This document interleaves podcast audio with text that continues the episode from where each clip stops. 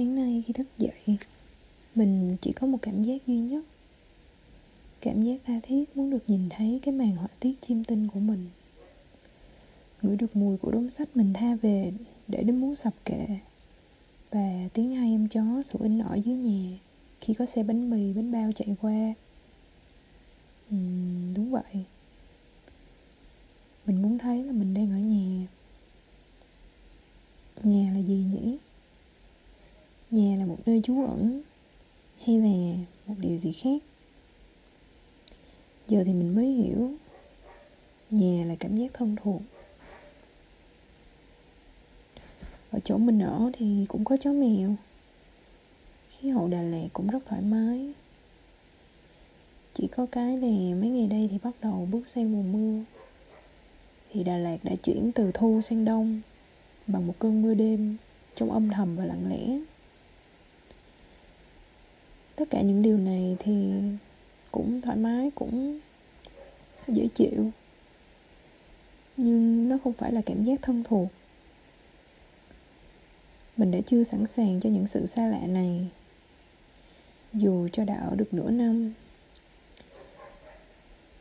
Thì có những khi thức dậy mình nhìn lên trên trần nhà nhìn bao quát xung quanh căn phòng rộng rãi ngó ra khoảng vườn trước mặt lòng vẫn có một cảm giác trống trải. Cảm giác tất cả những điều này không có một chút gì vương hơi ấm của mình. Mình không phải đứa hay chuyện trò với ba mẹ. Lúc nào đi xa cũng là ba mẹ lo mà gọi trước cho mình. Lắm khi mình còn quên phải gọi về nhà. Nhưng sáng nay khi gọi về cho ba mẹ, lần đầu tiên thì mình khóc trước mặt ba mẹ của mình ba mẹ vốn đã quen với hình tượng mình là một người trưởng thành và mạnh mẽ. Ba mẹ luôn tin là mình có đi đâu thì vẫn sống tốt. Mình nghĩ là mình vẫn tốt thôi, ở một chừng mực nào đó. Mình cũng nhận được sự quan tâm nhất định của mọi người ở đây. Nhưng không cách gì mà lòng mình thôi giá lạnh. Dù là mình biết có về sài gòn thì mình cũng chẳng ở được bao lâu đôi chân của mình sẽ lại đi đến nơi này, nơi kia. Nhưng mà mình biết thì giờ phút này, mình thiết tha được nhìn thấy gia đình của mình. Có thể là chẳng để làm gì cả. Có thể chỉ là ngồi ở bên này nhìn tới sau lưng của mẹ. Mẹ đang vừa lặt rau vừa nói chuyện với bé chó ở nhà. Có thể là chẳng để làm gì cả có thể chỉ là ngồi ở trên mấy bậc cầu thang nhìn xuống ba đang ngâm rượu thuốc ở dưới nhà. Có thể là chẳng đi làm gì cả. Có thể chỉ là ở bên đây góc phòng nhìn con bé em đang cục xúc vẽ những nét vẽ chì đậm thiệt đậm lên trên nền giấy cho kịp deadline gửi thầy cô. Uhm, có thể cũng chẳng đi làm gì cả. Có thể chỉ là ngồi phơi nắng ở trước hiên nhà đọc sách và ngửi mùi đồ ăn mẹ đang nấu ở sau bếp có thể là chẳng để làm gì cả. Có thể chỉ là tiếp tục ôm laptop làm việc tới tối mịt mù mới ngước mặt lên. Chạy ù xuống nhà mở tủ lạnh. Thấy đồ ăn vẫn đầy ắp. Và toàn là mấy món mình thích. Có thể là chẳng để làm gì cả. Có thể chỉ là cuối tuần ngồi chăm cây. Thì bé chó lại chạy lại đưa cái chân nó ra khèo khèo. Xong nhích từng nhích lại làm như vẻ thân thiết lắm. Có thể chẳng để làm gì cả có thể chỉ là để được ở trong không gian thân thuộc của mình. Sẽ yên tâm mà ngã lưng xuống. Sẽ yên tâm làm những việc của mình. Sẽ yên tâm mà biết rằng khi mở miệng hỏi sẽ luôn có ít nhất một người đáp lại. Chứ không phải giọng nói bị hòa lẫn vào tiếng gió và cái rộng khắp của không gian. Ngày trước khi lũ bạn thân đi du học than thở về chuyện nhớ nhà, thì mình luôn ở đó lắng nghe mình cũng mường tượng là khi ở xa những điều thân thuộc với mình thì chắc cũng không dễ dàng gì. Nhưng giờ thì mình mới ngấm được một chút. Mà có lẽ do tình hình dịch, nên hình ra việc giao tiếp và đi lại càng khó khăn hơn. Việc kết giao và chuyện trò cũng là một thứ quà xa xỉ. Không có quá nhiều người trẻ ở đây, cũng càng không có quá nhiều người để mình có thể chuyện trò. Hoặc có lẽ là do mình cũng khó gần mình đã trở nên khó kết giao hơn ngày xưa. Hoặc có lẽ do mình nhạy cảm quá, mà chỉ cần nhìn sắc mặt người khác, thở chung trong một bầu không khí, mình cũng cảm nhận được năng lượng của họ, tâm trạng của họ, cảm xúc của họ.